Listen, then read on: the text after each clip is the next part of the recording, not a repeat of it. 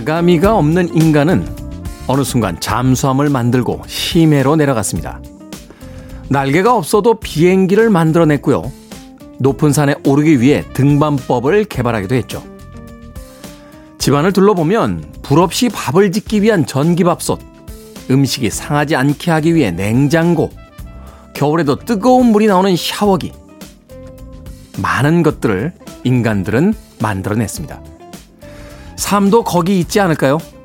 100년 전의 사람들은 상상도 못했던 것들을 만들어 살고 있는 지금. 삶의 문제도 해결하지 못할 건 별로 없을 겁니다. 고민이 조금은 가벼워지는 주말입니다. 6월 25일 토요일 김태현의 프리웨이 시작합니다.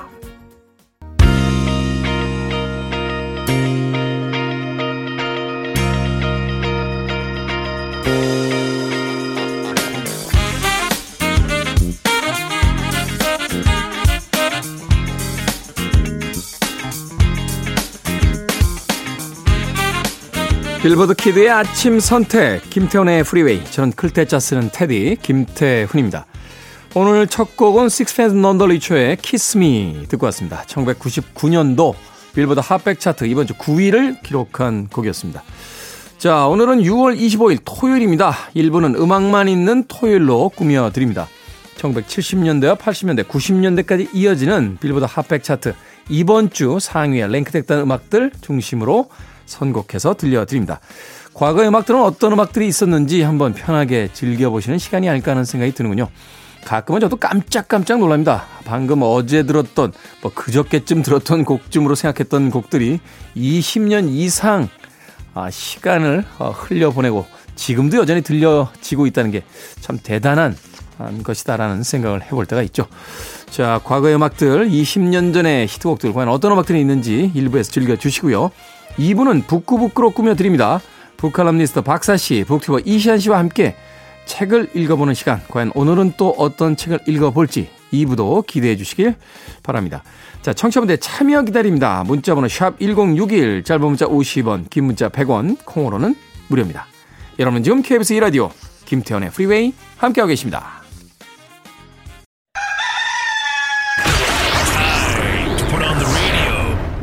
김태훈의 프리웨이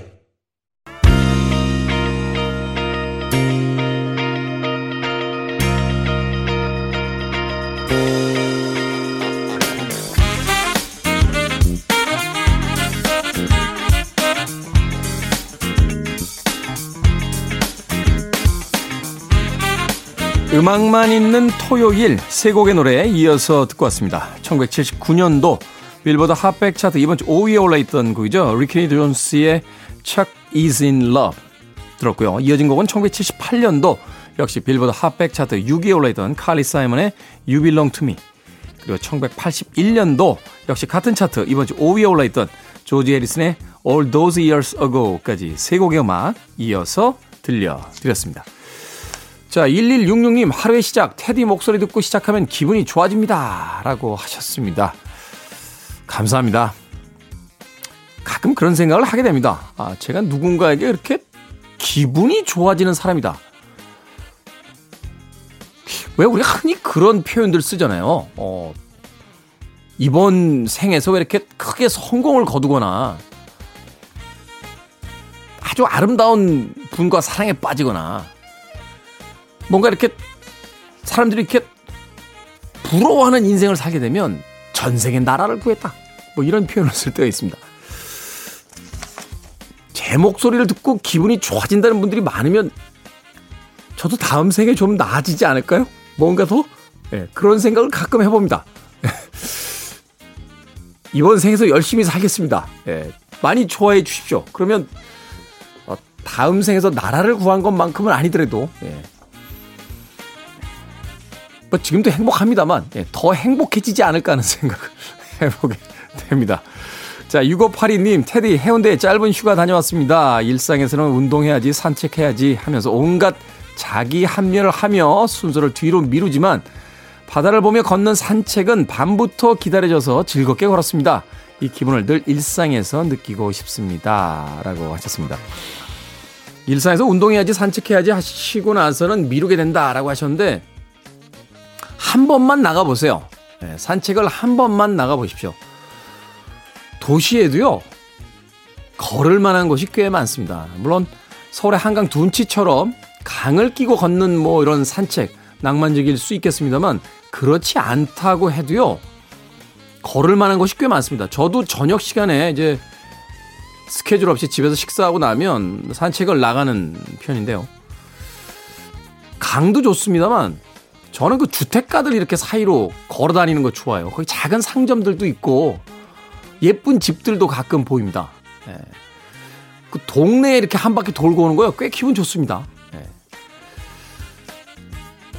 그런 산책들, 예. 평상시에 우리가 가보지 않았던 내 주변에 어디, 뭐 이런 곳들 한번 돌아보는 거 괜찮잖아요.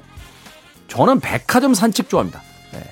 백화점 가서 어, 맨 꼭대기 층부터 1층까지 한 바퀴 다 돌고 내려오면 어 그거 꽤 됩니다. 예, 그것도 산책이죠. 최근에는 어떤 물건이 나왔나? 물론 사지는 않습니다. 사진 않습니다만 아 이런 이런 또 트렌드가 있군. 어, 어? 올해 유행은 이런 색깔인가? 뭐 이러면서 이러면서 오 가전 제품이 정말 신기한 게 많아졌어. 말하다 보니까 약간 동네 아저씨 같은데 뭐 어쩌겠습니까? 예, 동네 아저씨인데 그러면서 돌아다니는 산책들 꼭 멋진 풍경이 있어야만 산책한다는 생각에서 벗어나시면 의외로 가볼 만한 데가 많습니다. 산책들 즐기시길 바라겠습니다. 자, 1989년도로 갑니다. 빌보드 핫백 차트 8위 올라있던 바비 브라운의 Every Little Step 그리고 86년도 역시 같은 차트 3위에 올랐던 제트의 Crush on You까지 두 곡의 음악 이어집니다.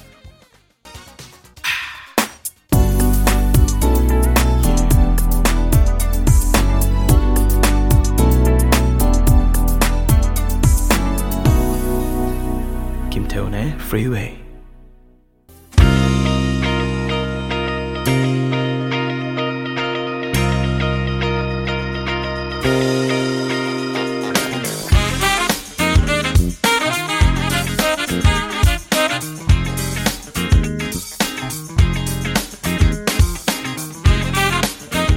빌보드 kid의 아침 선택 KBS 2라디오 김태훈의 프리웨이 음악만 있는 토요일 함께하고 계십니다. 자, 두 곡의 음악 이어서 듣고 왔죠. 1995년도 빌보드 Hot백 차트 이번 주 4위에 올라있던 Boyz II Men의 Water Runs Dry 그리고 94년도 역시 같은 차트 19위에 올라있던 테빈 캠벨의 I'm Ready까지 두 곡의 음악 이어서 들려드렸습니다. 자, 6950님, 야근을 하면서 문득 책상 옆에 있는 조이의 앨범이 눈에 띄었습니다. 고등학교 시절 한 달 용돈이 5천 원 정도 했는데 전부를 투자해서 한 달에 한 장씩 팝송 앨범을 사곤 했습니다. 김태훈의 프리웨이 책상 옆 앨범과 같이 계속 함께 하겠습니다. 하셨습니다. 대단한데요. 고등학교 시절에 한 달 용돈을 다 털어서 팝송 앨범을 사곤 했다. 5천원 시절이셨군요. 5천원 시절. 5천원 시절. 5천원 시절이면 몇 년도인가요? 저 중학교, 고등학교 때는 이 LP라고 하죠. 레코드판 가격이 2,500원 시절이었어요. 극장도 2,500원 했습니다. 예. 그러니까 여자친구랑 둘이 극장 가서 5,000원 쓰고요. 예. 돈가스가 2,500원 했거든요. 그 시내 종로 3가에서 돈가스 둘이 먹으면 딱 만 원이었어요. 그러니까 만 원이 주머니에 있으면 정말 당당할 수 있었습니다. 예, 그런데 가끔 여자친구가 돈가스를 먹어야 되는데 정식을 먹겠다. 그러면 이제 복잡해집니다. 정식은 3,000원이었거든요. 그러니까 그 500원의 차이가 가져오는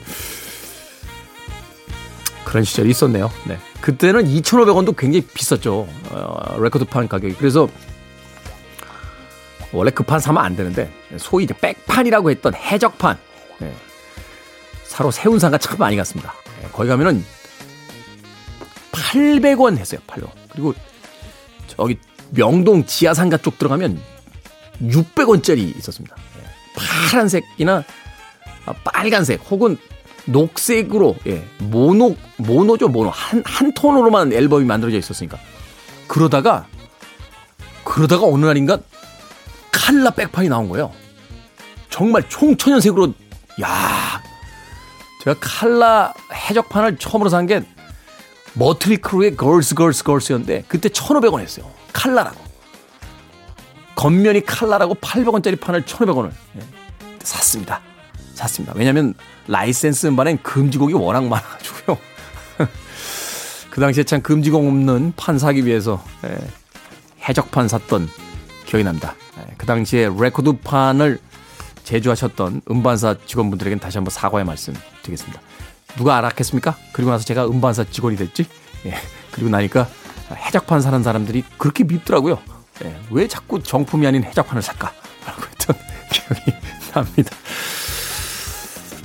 빨리 음악이나 듣지요. 우리 유PD가. 자, 2001년으로 갑니다. 이번 주 빌보드 Hot백 차트 1위에 올라있던 크리스티나 아길레라, 릴킴 그리고 마야와 핑크가 함께했던 Lady Marmalade 그리고 98년도 역시 같은 차트 5위에 올라있던 백스트리트 보이스의 Everybody까지 두 곡의 음악 이어집니다.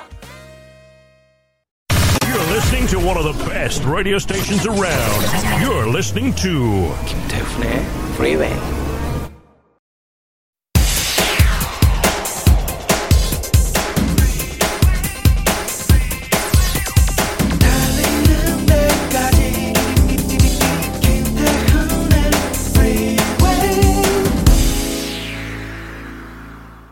김태훈의 프리웨이 6월 25일 토요일 2부 시작했습니다. 프리드의 How Can I Fall 듣고 왔습니다.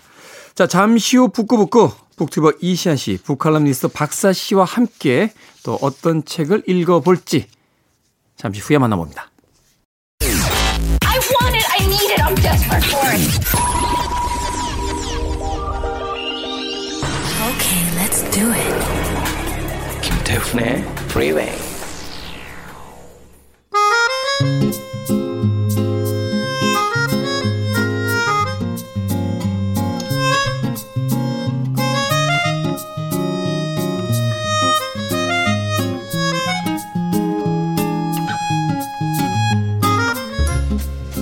무제한 입장 가능 독서 클럽 지금부터 시작합니다. 북구북구 북튜버 이시안 씨, 북칼럼니스트 박사 씨와 함께합니다. 어서 오세요. 네, 안녕하세요. 반갑습니다. 자, 오늘은 6월 25일 바로 6.25라고 부르는 어 바로 동족 상잔의 비극이 시작이 된 그런 날입니다. 그래서 오늘 읽어볼 책은 또 의미 있는 책을 어, 골라봤습니다. 바로 최인훈 작가의 광장이라는 책입니다. 그래서 평소 달리 예, 저희들의 오늘 진지한 모습을 볼 수 있지 않을까. 어, 저희 평소에 진지합니다. 무슨 말씀이세요? 그러니까요. 우리 어, 네. 이소연 작가와 우리 백유빈 작가에겐 그렇게 안 보였나 봐요. 세상에, 어, 이렇게 수가. 이렇게 원고를 써 주었는데 우리는 어디까지나 뼛속까지 진지했다. 그럼요. 라고 확실히 오늘 진지한 모습 보기는 오늘도 어려울 것 같다는 생각이 들기도 아닙니다. 하네요. 아닙니다. 오늘 집에서 나올 때부터 네, 진지하자라고 하고 나왔습니다. 자, 최인원 작가에 대해서 오늘 이시안 씨가 먼저 좀 소개를 해 주시죠. 그러니까 1938년에 한경북도 회령군에서 태어났고요. 네. 근데 실제 출생 연도는 34년에서 2년 전에 태어났다고는 하더라고요. 옛날에 이제 한 1, 2년 정도 이제 늦게 신고되는 경우가 많았죠. 네, 네. 그래서 아버지가 또 부르주아로 지목이 되어서 그 고향에서 못 살고 한경남도 원산시로 이주를 했고 음, 네. 6.25 전쟁이 발발하니까 국군을 따라서 월남을 했어요. 당시 이제 지주계급이나 이제 부르주아라고 하면은 북쪽에서 그렇죠. 이제 네. 인민군이 점령한 지역에서는 굉장히 위험했잖아요. 그렇죠. 네. 목포고등학교를 졸업하고 서울대 법대 입학을 하는데 사법 시험은 준비하지 않고 문학 공부에 몰두했다라고 하더라고요. 서울대 법대인데 네. 네, 사법 고시는 안 보고 안 보고 이게 전통 코스 아닌가요, 작가의? 그리고 문학 공부에 몰두했다라고 말하지만 뭐 네. 딱히 문학 공부를 몰두했겠습니까? 그냥 우리가 흔히 얘기하는 한량 같은 그런 생활을 어, 하지 그게 않았을까? 문학 공부죠. 그렇죠. 네. 저도 네. 최근에 어떤 분이 어, 불문학 전공하셨죠? 라고 물어보길래 아니요. 그냥 불문학과 입학생입니다. 네. 비슷하게 그, 그 테디도 문학 공부에 몰두했었던 것 같은데요. 그런데 또 그마저도 졸업을 안 하고요. 마지막 학기를 앞두고 중퇴를 해요. 음. 그리고 장교로 임관해서 군복무를 시작을 합니다. 참 인생 궤적이 네. 그 통역 장교로 7년간 복무를 그 근무를 하게 되는데요. 그때 문학 활동을 본격적으로 해가지고요. 1959년에 처음 데뷔를 했고 그리고 그 우리가 잘 알고 있는 광장은 1960년에 나온 소설이에요. 이야, 당시로서니까 정말 파격적이면서 혁명적인 작품 아닙니까? 네, 네. 어, 그래서 야, 이런 사람이 그러니까 그 전까지만 해도 전도 유망한 청년이었는데 이 광장이 나오면서 한국의 가장 유명한 작가의 반열이 올랐다라는 평을 받기도 하거든요. 네. 그런데 또 70년대 이후에는 소설을 절필을 하십니다. 그, 어. 리고 희곡에 몰두해가지고요. 희곡 작품도 많이 썼고요. 네. 지금도 많이 공연이 되거든요. 그 희곡 등도 되게 유명하고요. 1977년에 서울예대 문예창작학과 교수로 임용이 되어서 2001년까지 일하시다가 그러면서 이제 좀 대중들한테는 좀 조용했거든요. 네. 그러다가 2018년에 별세하셨다라는 소식이 전해졌죠. 그렇군요. 이 최윤원 작가는 사실 장편도 쓰십니다만 단편 소설도 굉장히 뛰어난 작품들이 많아서 저는 개인적으로 그 달과 소년병이라는 작품 참 좋아했던 음, 그런 기억이 나는데 자, 이 최인원 작가의 광장 이 작품이 왜 1960년대에 등장했을 때 그토록 충격적이며 혁명적이었는지는 바로 이 책의 내용을 이제 하나씩 어, 들여다보면 알 수 있을 것 같습니다. 자, 박사 씨가 줄거리를 좀 소개를 해 주시죠. 네. 그이 소설은 그 주인공인 명준이 이 중립국으로 가는 배에 있는 현재 하고요. 그다음에 과거가 이제 교차돼서 그 서술되는 형태로 이제 진행이 되고 있는데요. 네. 뭐 제가 좀 이런 거 정리한 능력이 좀 있지 않습니까? 제가 네. 아주 시간 순으로 아주 깔끔하게 정리를 해드리겠습니다. 시간대별로. 네, 네. 네. 오늘도 굉장히 길 것 같은 얘기가 살짝 들긴 아니, 하는데요. 되게 진지하게, 네, 진지하게, 진지하게. 시간대별로. 네. 이 주인공인 이명주는 그 부모님과 일찍 헤어져서 그 아버지 친구인 그 영미의 아버지에게 얹혀 살면서 이 철학을 전전하고 뭐 실존을 고민하는 그런 이제 그 시니컬한 대학생입니다. 네. 그런 한편 또 영미에게 이끌려서 문화생활도 하고 파티도 가고 이제 그런 삶을 살고 있죠. 그리고 정치나 혁명 같은 데는 관심이 없어요. 그런데 그 아버지가 8.15 때 월북을 하셨어요. 음. 그래서 북한에서 민주주의 민족통일전선 중앙선전 책임자로 고위층에 있습니다. 그 관계로 형사에게 끌려가요. 자기는 잘못을 한 게 없는데 형사에 끌려가서 구타를 당하게 되고 되죠. 이것에 불안을 느낀 그 명주는 아주 그 느슨한 상태로 연애를 하고 있던 그 영미의 친구인 윤혜가 살고 있는 인천 집에 내려가 지내게 됩니다. 네. 근데 거기 이제 부두에 매일 나가게 되니까 그곳에서 본의 아니게 그 월북할 수 있는 방법을 알게 돼요. 그래서 명, 명주는 배를 타고 북으로 넘어가게 되는데요. 사실 그 명준에게 있어서 남한의 상황도 한심했지만 북한의 상황도 굉장히 답답하다는 것을 이제 알게 되죠. 음. 이 북한에서도 절망에 빠져서 지내던 명주는 그 발레리나인 은혜를 알게 돼요. 그래서 사랑에 빠지는데요. 이 은혜가 그 모스크바 예술제에 가겠다라고 하는 것을 결사적으로 말립니다. 근데 은혜가 이제 막 울- 울면서 알겠다 안 가겠다라고 말을 해놓고 가버리죠. 가버리죠. 네, 가버리죠. 이후에 그들은 이제 6.25 전쟁터에서 만나게 돼요. 이 참전하던 도중에 이 병사와 간호사로 만나게 되는데요. 이 근처의 굴에 숨어서 아주 필사적으로 밀회를 하던 이 커플은 결국은 은혜는 전사하고 명주는 포로 수용소로 끌려가는 결말을 맞게 됩니다. 음, 네. 이후에 이제 북으로도 남으로도 가고 싶지 않다라면서 굉장히 괴로워하던 명주는 이 중립국으로 가는 길이 있다는 것을 알고 그걸 선택하게 돼요.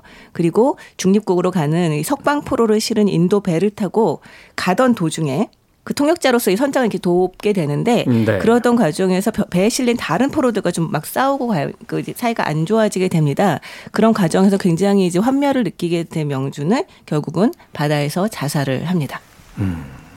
끝까지 말씀드립니다. 저희는 스포일러 네 다 합니다. 다 합니다. 네. 저희는 음, 거의 그 복사기 방송이죠. 책을 그대로 복사해서 다 이야기를 들게 되기 때문에 사실은 저희들이 이제 이 코너를 통해서 이야기하고자 하는 것은 그 책을 어떤 관점에서 또 읽어보면 신선하고 재미있을까 뭐 이런 것들을 뭐 저희들의 어떤 그 시각으로서 제시를 해드리는 거니까 줄거리보다도 네. 아, 그리고요. 나온 지 60년, 100년 된 소설을 아직도 안 읽어보신 분은 안 읽으실 거거든요. 그러니까 아이, 무슨 확실하게? 알려드리는 게 좋겠다라고 생각을 하는 거죠. 그러니까 뭐 결론을 알고 영화를 다시 본다고 해서 그 영화 재미없는 건 아니잖아요. 그러니까요. 두번 세번 보는 영화도 재미있으니까. 뭐 책도 그렇고요. 네, 게다가 이거는 뭐 줄거리가 중요하다기 보다는 여기서 굉장히 사변적인 그 명준의 계속 독백이 나오는데요. 그 독백을 보는 것이 어떻게 보면 더 재미있을 수 있으니까 어, 읽어보시기 바랍니다. 여태까지 안 읽었다고 하시더라도. 네. 바로 그 이 명준의 독백이 동시대의 어떤 문제의식 같은 것을 담고 있는 것인데. 네. 자, 그런데 이 작품에서 이제 중요하게 여겨지는 것이 바로 이 책의 제목인 광장입니다. 왜 광장이라는 것을 어, 모든 사람이 모이는 그 넓은 공터와도 같은 그 광장이라는 공간을 책의 제목으로 삼았을까? 그것은 어떤 의미일까? 이게 또 이 책을 읽어나가는 가장 중요한 어떤 출발점이 되지 않을까 하는 생각이 드는데요. 네. 네. 뭐 1차원적인 비유인 거죠. 광장과 그러니까 개인과 전체주의, 개인주의와 전체주의의 그 비유가 가장 크고요. 네. 왜냐면 광장과 대비되는 게 밀실이거든요. 밀실. 남한에는 그 이명준이 남한도 북한도 적응하지 못했던 것은 남한에는 광장이 없고 밀실만 있다라는 음. 거였고 또 북한으로 가니까 북쪽으로 가니까 거기서는 모든 것이 다 광장에서 얘기돼서 밀실이 없는데 근데 그 광장에서 일어나는 것들이 그 투명하느냐 그러면 사실 그렇지도 않고 음. 그런 부분들 때문에 그러니까 크게 보면은 뭐 전체주의와 개인주의라는 그런 부분들을 대놓고 비유한 것이 아닌가 이게 일차원적인 해석이죠. 네. 그렇군요. 인간의 바람직한 삶을 위해서는 사실은 광장과 밀실이 조화를 이뤄야죠. 그러니까 개인적 공간과 관계. 공간이 딱 각기 존재를 해야 되는 건데. 네, 네. 근데 사실은 지금 남과 북 모두 그 관계가 굉장히 비틀려 있는 상태이고 그 상태에서 어떻게 인간의 삶이 망가지게 되는가라고 하는 거를 보여주고 있는 것 같아요. 저는 이 사실 이걸 보면서 굉장히 인상적이었던 부분이 좀 밀실 부분이었어요. 이 평양에서 이 이명준이 평양에 있다가 낙동강의 전선으로 가던 도중에 서울에 들르게 됩니다. 제가 네. 월북하면서 떠났던 곳이죠. 그러면서 거기에 자기가 살던 집이랑 자기 이제 연관이 되는 정 선생이 살던 집이랑 뭐 이런 곳들을 찾아가 보는데요. 가는 곳마다 비어 있어요. 그리고 자기가 살던 방에 들렀던 명준은 이렇게 얘기를 하거든요. 방은 비어 있었다. 옛날 미라 관 뚜껑을 열었을 때 그 비어 있음이 거기 있었다라고 말을 하는데요. 이 앞부분에 그 명준이 그 정선생을 만나서 그 옛날 이집트 미라를 이제 구경하는 그 장면이 잠깐 에피소드가 나옵니다. 네. 근데 그때 그 미라 관을 열었더니 그 안이 이제 텅 비어 있었거든요. 그래서 이 이야기를 하면서 명주는 그 밀실이라고 하는 곳이 사실은 되게 아늑하고 음. 나를 보호해주고 나를 충전시켜주는 공간이어야 하잖아요. 그렇죠. 그런데 여기에서는 그 방, 그 이, 이를테면 관과 굉장히 밀접한 연관을 또 가지게 됩니다. 여기에 이런 그 구절이 나오는데요.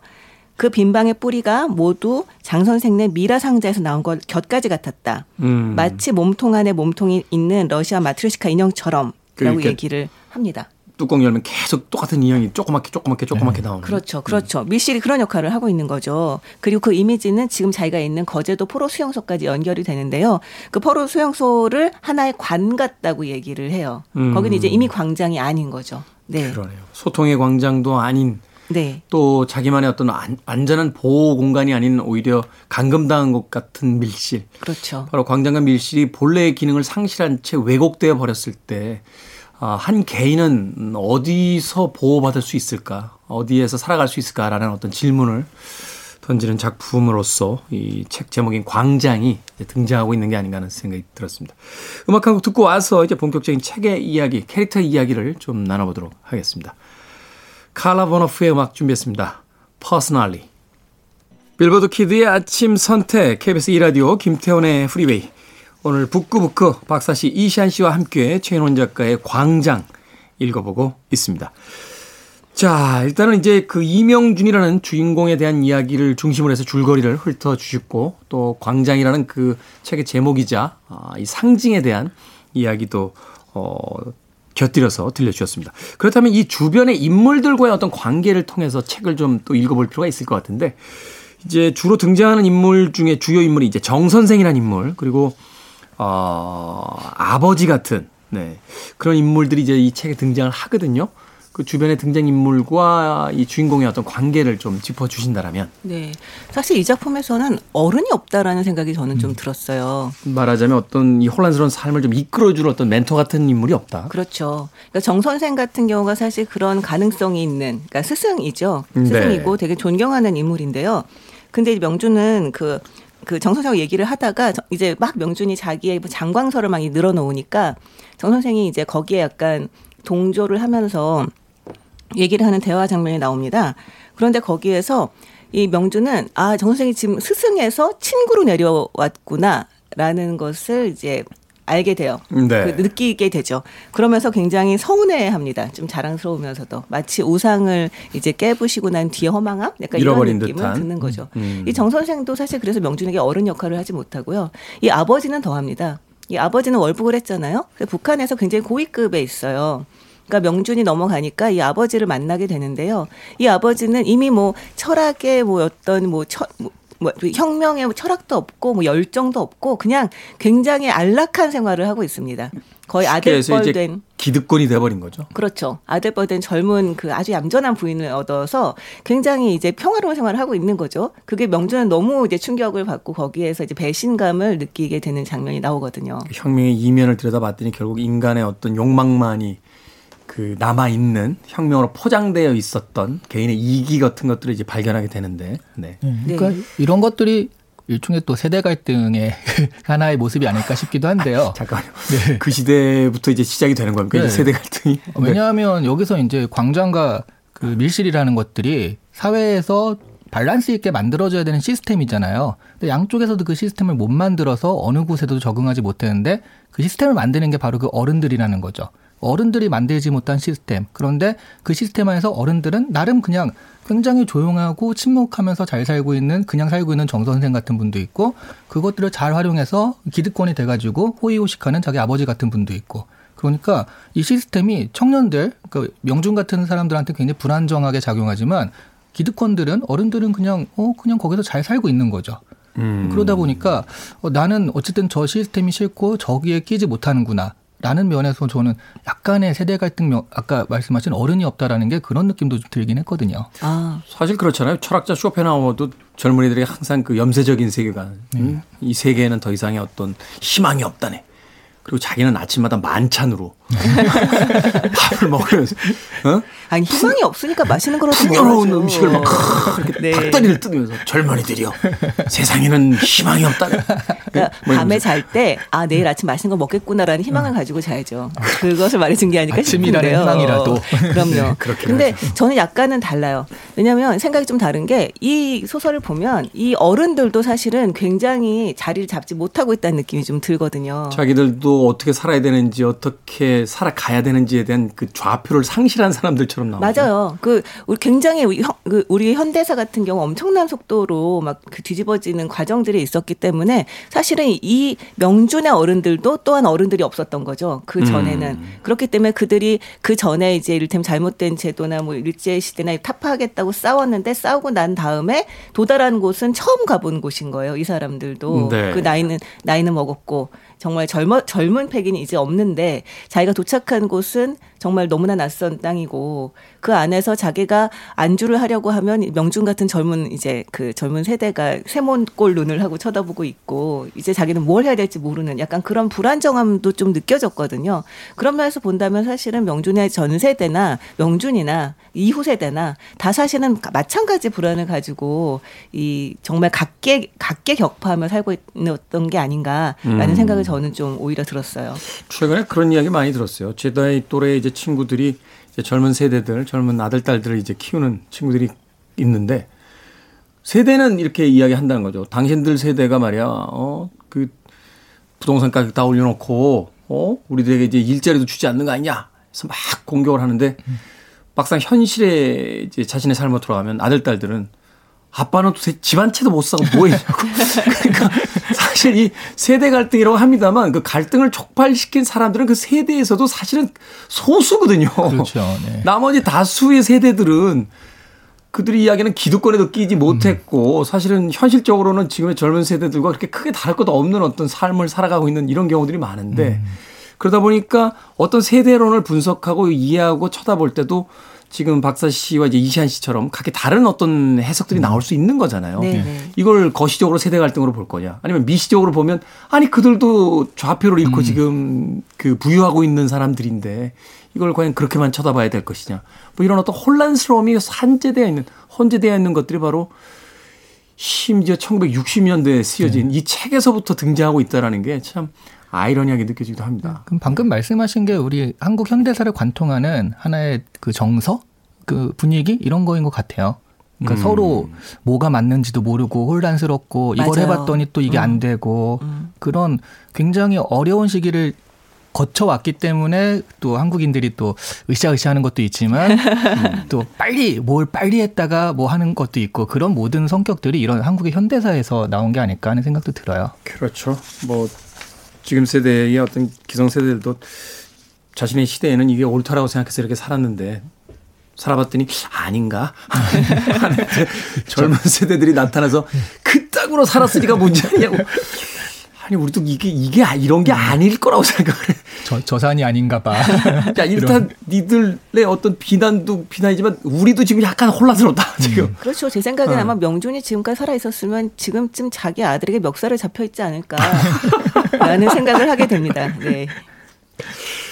그래서 제 3국을 선택합니다. 아, 여기서 이제 제 3국이란 사실은 어떤 어, 이상향의 국가일 수도 있고 이 책을 읽어나가는 어떤 해석을 하는 사람에 따라서는 또 어떤 사람들에게는 누구 어느 쪽에도 속하지 못한 자의 어떤 도피처 라고 하는 곳으로서 어, 결정이 될 수도 있죠. 결국 이 제3국이라는 곳은 현실에서 실제로 존재하는 곳이냐 아니면 음, 이 이명준이 마지막에 그 바다에다 자신의 몸을 던지며 죽음으로써 이 딜레마를 끝내려고 했던 그런 어떤 최후의 선택지로서의 제3국이냐 뭐 이런 것들에 대한 해석도 좀 달라질 것 같은데 두 분은 어떻게 이 제3국을 해석하셨는지 저는 사실은 그게 굉장히 이데올로기적인 해석이잖아요. 그리고 음. 한국의 수능에서도 출제가 되는 이유 중에 하나가 그런 것들이고요.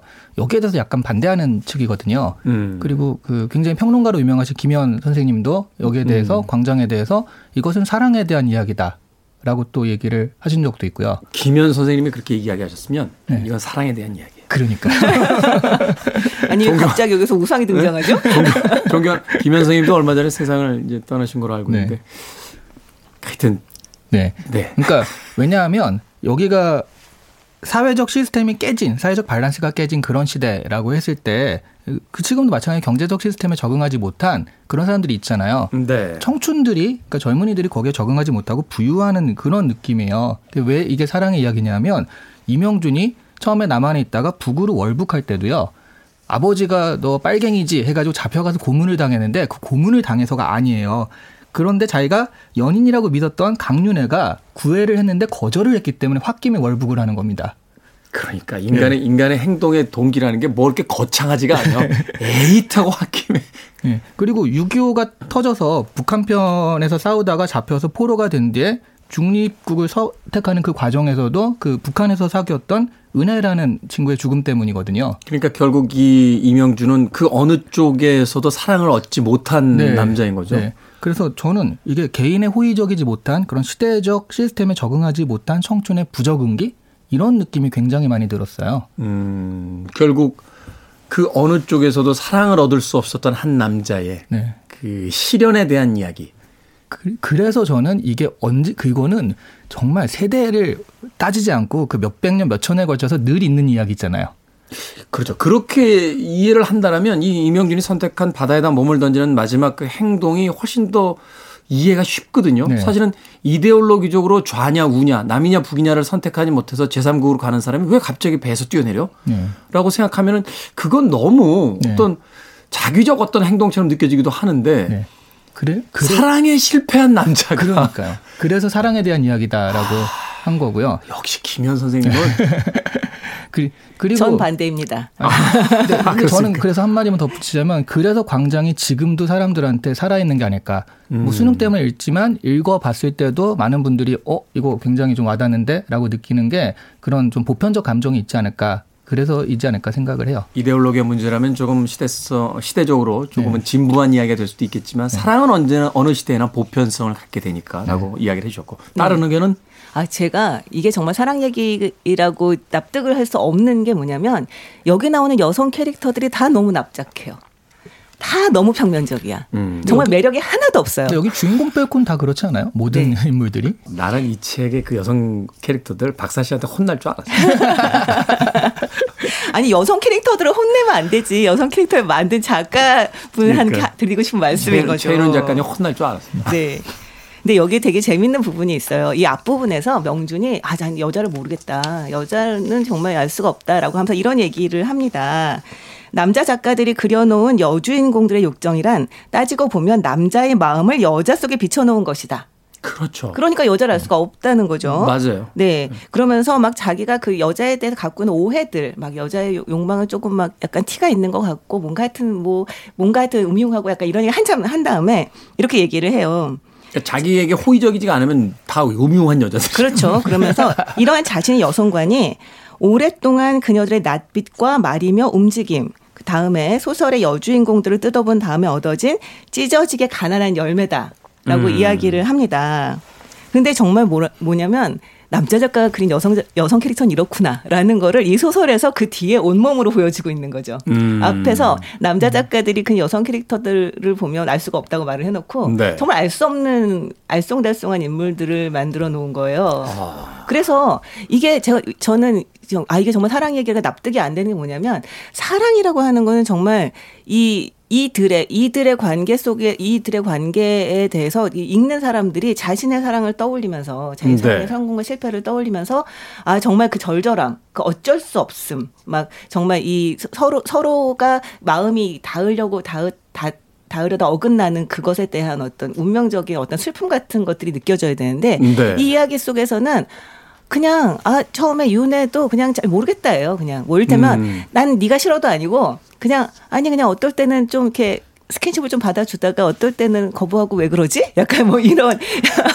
이런 정말 찌질하면 극치를 달리는 이유였고 나중에 은혜 같은 경우도 은혜가 은혜의 삶이 어떻고 은혜가 어떻게 살고 싶어 하는 근데 하나도 관심 없이 가지마 모스카 가지마 너 가면 나 너무 슬플 것 같아 이래서 쥐어 잡으려고 하고 그러니까 현대에 있어서의 어떤 그 어, 남성상과도 크게 다르지 않잖아요. 그 여인의 삶에 대한 어떤 이해라기보다는 자기의 욕심에 의해서 그 여성의 삶을 이제 구속하려고 하는 남자의 모습이니까. 그렇죠. 그래서 이 은혜가 사실은 되게 아주 매력적인 악역이 될 수도 있었거든요. 왜냐하면 여기에서 난 모스크바를 가지 말라고 하니까 아 왜 그러냐 하다가 막 울면서 알겠다 안 가겠다라고 한 다음에 사실은 뒤로는 착착착 갈 준비를 하고서는 떠나기 전날까지 만나는데도 얘기를 안, 하, 안 음. 했다가 다음날 떠났다는 걸 알게 된다. 이- 이렇게 되잖아요.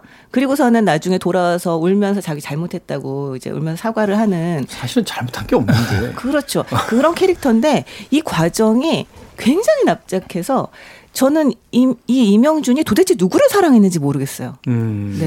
그러니까 자신의 어떤 그 욕심, 욕망에 투영된 어떤 여성상을 사랑하려고 했는데 현실에서의 여성들은 바로 그런 여성이 아니었기 때문에 자신의 욕망에서 상처받고 실패한 것을 여성의 탓으로 돌리게 되는 네.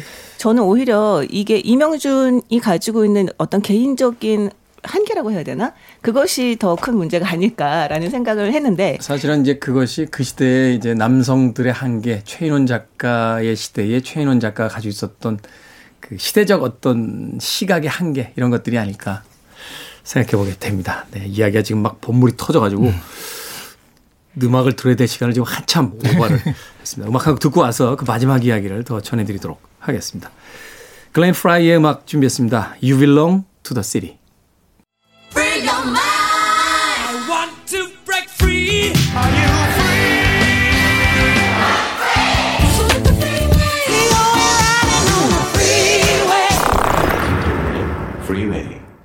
빌보드 kid의 아침 선택 김태훈의 프리웨이 book칼럼니스트 박사 씨, BookTuber 이시한 씨와 함께 오늘 북구북구 최인훈 작가의 광장 읽어보고 있습니다. 앞서서 너무나 열띤 이야기가 오고 가다 보니까 이제 마무리해야 될 그런 시간을 맞고 있습니다. 사실 최인훈 작가의 광장을 이 짧은 시간에 다 읽어낸다는 건 말도 안 되는 이야기인데 그럼에도 불구하고 한 번쯤 이 책을 조금 다른 시각으로 읽어볼 필요는 있다 하는 그런 어떤 제안 정도는 또 이 시간을 통해서 할 수 있지 않나 하는 생각이 들어요. 자, 앞서서 이제 음악이 나가는 동안 계속해서 저희들끼리 이야기를 나눴습니다만 어쩔 수 없이 작품이라는 건 그 시대적 한계를 크게는 벗어나지 못하는 것 같다. 그래서 그 시대를 뛰어넘어서 여전히 현대적이다라는 평가를 받는 작품들이야말로 정말 위대한 작품이 아닌가 하는 이야기를 했었는데 자, 21세기에도 이 최윤원 작가의 광장이라는 소설을 다시 읽어봐야 된다라면 그것은 어떤 이유 때문일까요? 저는 시대를 뛰어넘을 필요는 별로 없다고 생각을 해요. 음. 그러니까 그 시대를 잘 반영하기 때문에 그 시대의 대표작으로 그 책을 읽는 경우들이 많잖아요. 네. 그러니까 그 시대가 잘 반영된 건 맞고 다만 거기서 보편적인 어떤 것들을 건드렸을 때 그런 것들이 또 시대를 관통해서 살아남을 수 있지 않을까. 그러니까 시대도 반영하고 그리고 거기에 보편적인 이야기. 저는 여기서 보편적인 이야기는 뭐 아까 우리 사랑에 대한 얘기를 많이 했지만 그거보다 좀 더 위에 있는 건 청춘의 방황. 음. 어디에도 속하지 못한 어떤 맞아요, 시스템에 맞아요. 속하지 못한 청춘의 방황. 이런 것들은 정말 몇천 년 전에도 있었던 일이니까 그런 네. 부분에선 좀 공감해서 지금 우리가 보아도 괜찮을 만한 소설이 아닌가 하는 생각을 했어요. 이건 최윤원 버전의 호밀밭의 파수꾼이다. 야, 그럴 수 있죠. 오, 너무 너무 찰떡 비우다. 그렇죠. 네, 그럴 수 진짜 있죠. 그러네요. 음. 네. 저 같은 경우는 사실 우리가 여기에서 뭐 얘기 우리가 앞서 얘기를 했었듯이 뭐 이데올로기의 문제나 약간 이런 건 사실 중요하진 않다고 생각을 하는 거는 저도 동의를 하고요. 네. 하지만 우리가 여기서 역사를 배울 수는 있다는 생각은 들어요. 그러니까 우리가 역사에서 배워야 된다는 말은 많이 하잖아요, 사실. 네. 하지만 결코 역사에서 배우지 못하죠. 보통 얘기하잖아요. 사람의 욕심은 끝이 없고 같은 실수를 반복한다라고 얘기를 하는데 그렇다고 하더라도 그 시도는 멈추지 않아야 되는 게 아닌가. 그러한 관점에서 봤을 때 이 역사적 교훈을 문학적으로 풀어낸 작품.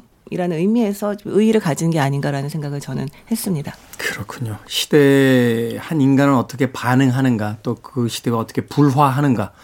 그것을 통해서 물론 그때의 어떤 문제의식이 지금으로 연결된다라고는 볼 수 없겠습니다만 그 과정과 상황을 통해서 우리 시대와 우리의 어떤 불화를 다시 한번 또 깊게 고민해 볼 수 있는 그런 단서가 되는 작품으로서는 충분히 유효한 작품이다. 라고 이야기를 해 주셨습니다. 자, 두 분의 한 줄 추천사로 마무리하겠습니다. 네, 저희가 뭐 이 책을 읽은 척하게 해드리겠습니다. 뭐 그래 많이 하잖아요. 음. 굳이 읽으실 필요 없다라고 하는데 인간적으로 한국인이라면 이 책은 좀 읽어보시는 게 맞지 않을까 하는 생각입니다. 와, 한국인 나왔고 인간적 나왔습니다. 인간인 한국인이라면. 이거는 사실 우리나라의 어떤 표현 방식에선 최상급 아닙니까?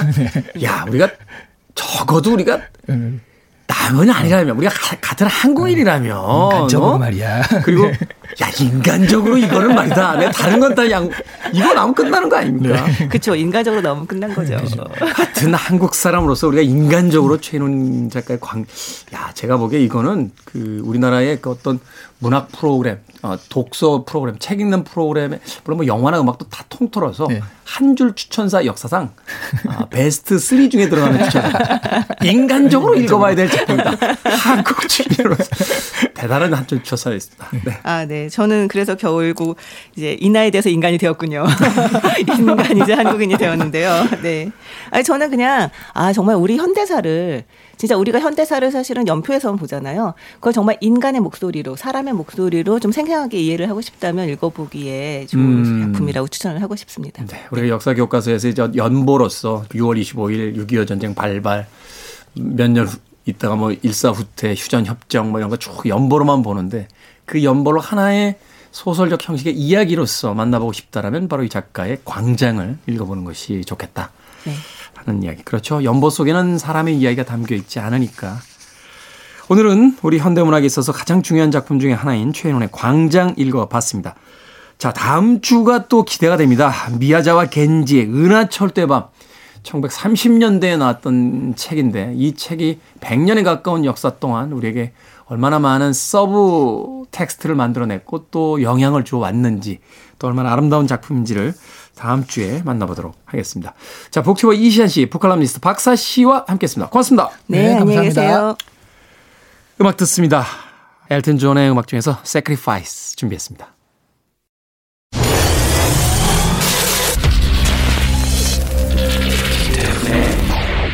Freeway. KBS 2라디오 김태훈의 프리웨이 오늘 방송 여기까지입니다. 오늘 끝곡은 셀린 디온의 Where Does My Heart Beat Now 듣습니다.